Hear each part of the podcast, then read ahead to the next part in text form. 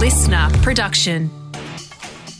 Good morning, sports fans, and welcome to the scorecard. I'm Liam Flanagan, and this is your first fun hit of sport for Wednesday, the 19th of October. Today, a new Aussie team crowned world champions, Sam Kerr's bittersweet 24 hours, and Charles Barkley said to bank a big fat old check. But first, Pat Cummins has been a busy boy. 11 months on from taking the test reins from Tim Paine, Cummins replaces Aaron Finch in the 50 over format. On the same day, the Aussie Test captain was announced as the man to fill the shoes of retired ODI captain Aaron Finch.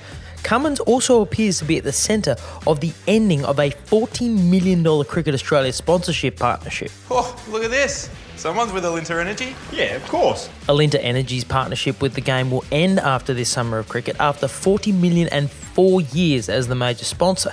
And reports suggest Cummins' refusal to participate in any further promotional material for the company due to its carbon emissions record may have been part of the cause of the breakup, even if Cummins insists it wasn't. No, no, not at all. Um, you know, Nick, uh, CEO, and I have a really good relationship. We talk about lots of things, but um, no, I've you know, been a big supporter of all our partners over the last few years. That's a fabrication.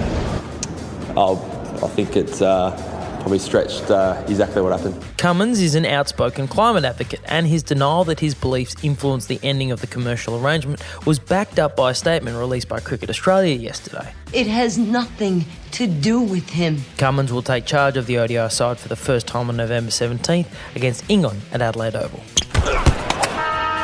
Hey, guess what, Australia? We got another group of world champions. And the buzzer goes. Australia are the world champions. They have defeated USA. The Steelers, Australia's wheelchair rugby side, have claimed just our second ever world championship, defeating America in the final in Denmark yesterday. Mm, Aussie star Ryley Batt was named MVP of the tournament and was also the leading scorer, describing the win as sweeter than the previous title Australia won in 2014.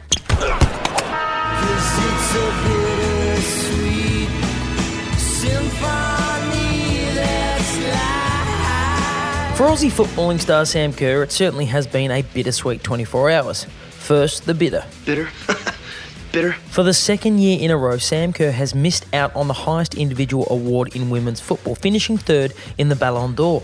Despite a season that saw her claim the Women's Super League Golden Boot, FWA Women's Footballer of the Year, and the PFA Players Player of the Year award, Kerr once again finished behind Barcelona's Alexia Putellas for the top gong. Ladies and gentlemen, she made history. Back to back winner.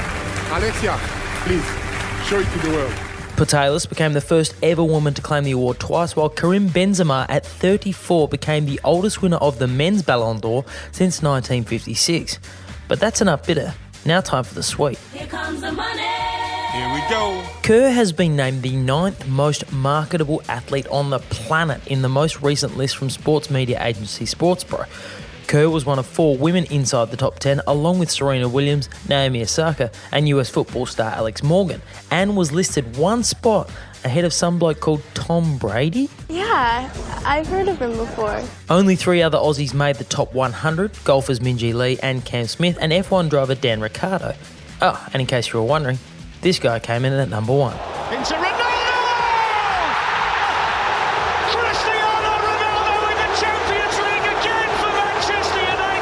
Despite not being the player he once was, Cristiano Ronaldo is still the most marketable athlete on the planet. But our Sam isn't far behind. Charles Barkley, or Sir Charles to his friends, an NBA MVP, 11 time All Star, and one of the most dominant power forwards the game has ever seen. But it's in Chuck's second career where he's set to really cash in. Now you just sit at home in your grandma's basement with your drawers on, typing on your damn keyboard.